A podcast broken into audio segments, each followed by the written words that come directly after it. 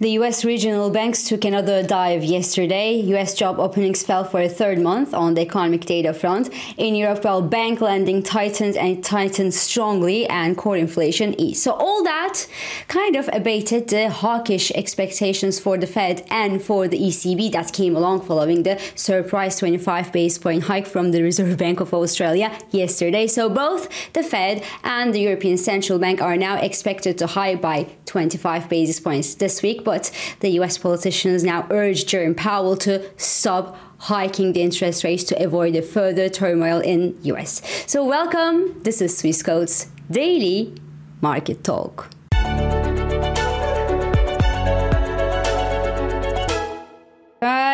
So the banking relief after JP Morgan swallowed the First Republic Bank on Monday this week remained fairly short-lived as some U.S. regional bank stocks like Valley National Bank Corp, for example, lost another 3% in the U.S. yesterday. Western Alliance Spartan Corporation another 15%, while PacWest Bancorp another 28%, even though the latter had said last week, remember, that the deposit outflows had slowed in March. As such, the SPDR's U.S. Regional Bank ETF was down by more than 6% at yesterday's trading session.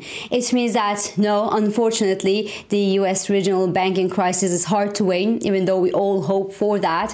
High interest rates are truly being felt in these banks' portfolios after the post-2007, post-2008 regulation mandated lenders to actually hold these large amount of treasuries in their portfolios, and that, well, the Federal Reserve's rapid interest rate hikes since last year literally hammered the value of those holdings, and obviously, along with a mismatch in duration in these portfolios, well, led to the actual crisis, the actual stress that we see, and the latter will likely have a sizable impact on credit lending in the U.S., hence on economic activity. So that's why, obviously, the U.S. politicians are not happy, and they now urge Jerome Powell to stop hiking the interest rates now. Elizabeth Warren and Bernie Sanders, for example, have reportedly written a letter to warn the Federal Reserve that the bank turmoil of today and the cumulative interest rate hikes leave the U.S. economy more vulnerable to an overreaction from the Federal Reserve. So maybe, but just maybe, the Federal Reserve will take all that into account when it is expected to announce that additional and perhaps the final 25 basis point hike at today's decision time. Now, if we make a list of pros and cons for a further rate hike beyond this week's meeting, well, on the pros list, we have this resilient consumer spending in the U.S. and that sticky inflation that actually does need to be addressed. In the cons list, we start seeing the lagged impact, the lagged effects of these cumulated interest rate hikes since last year in the form of a slowing economy, banking stress, the inevitable tightening in the credit lending conditions as a result of the pain that is felt by the U.S. regional banks, and as a cherry on top, well, we all know that the debt ceiling debate in the U.S. isn't over just yet,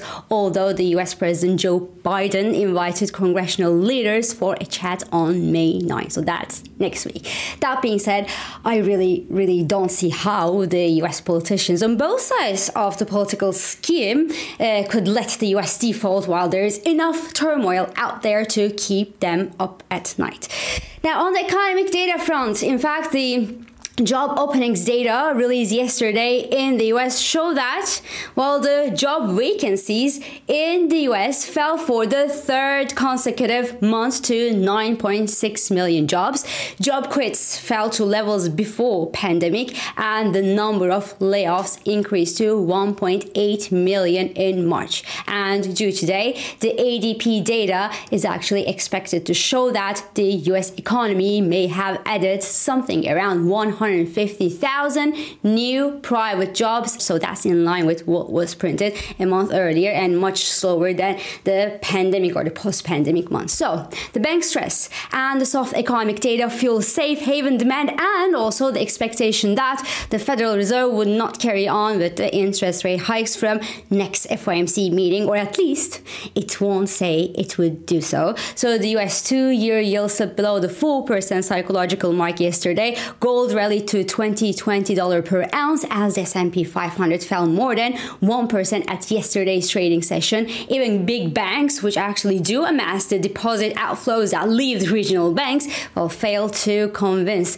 investors at yesterday's trading session, except for HSBC, which announced the same day that its profit actually did triple following the Silicon Valley Bank collapse back in March.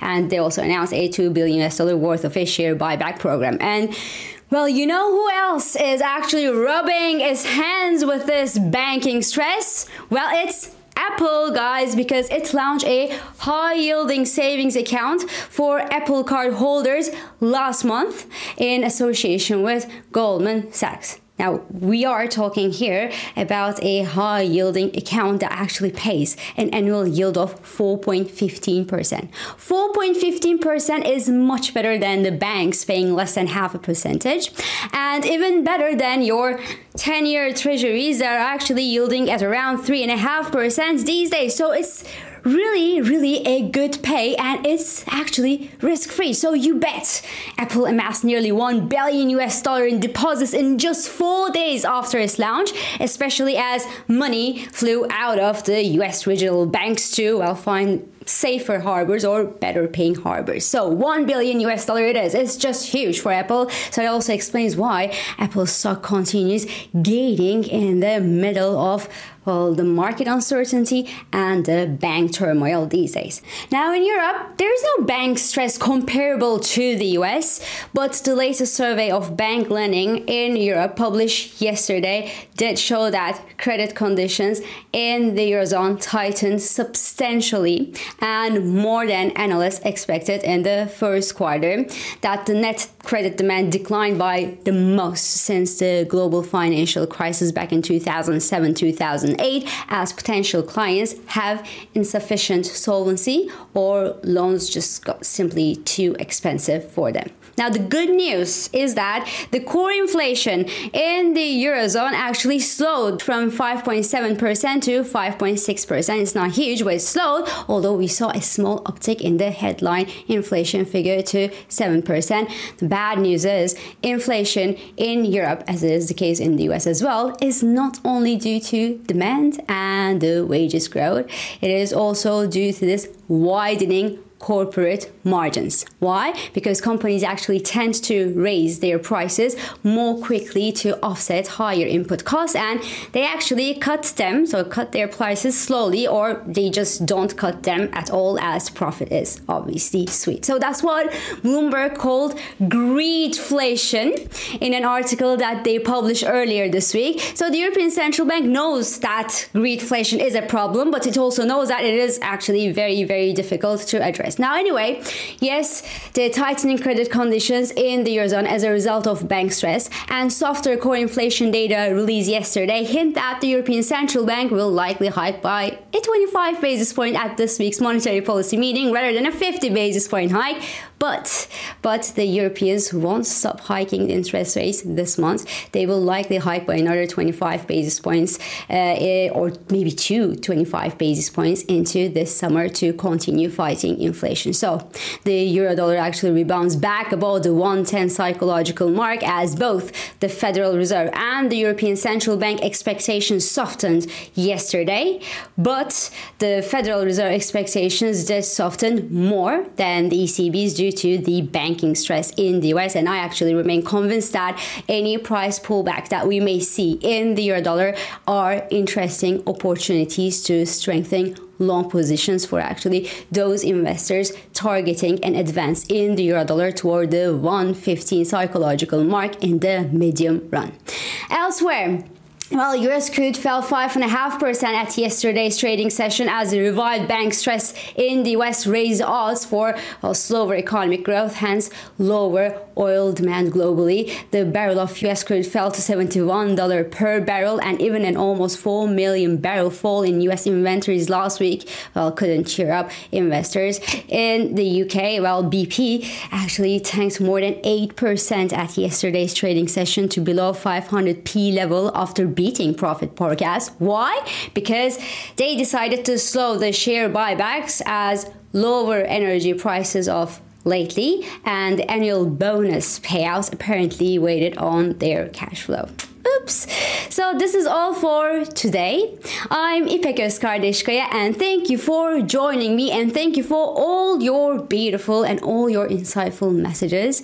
I hope this episode of Market Talk has also been helpful and it has been insightful to you. So please do not hesitate to leave your comments, your reactions and your questions below as usual, and follow us on Instagram, on Twitter and on LinkedIn for regular market updates, and subscribe of course to our YouTube channel for daily market comments. I will meet you again tomorrow, and until then, good day trading.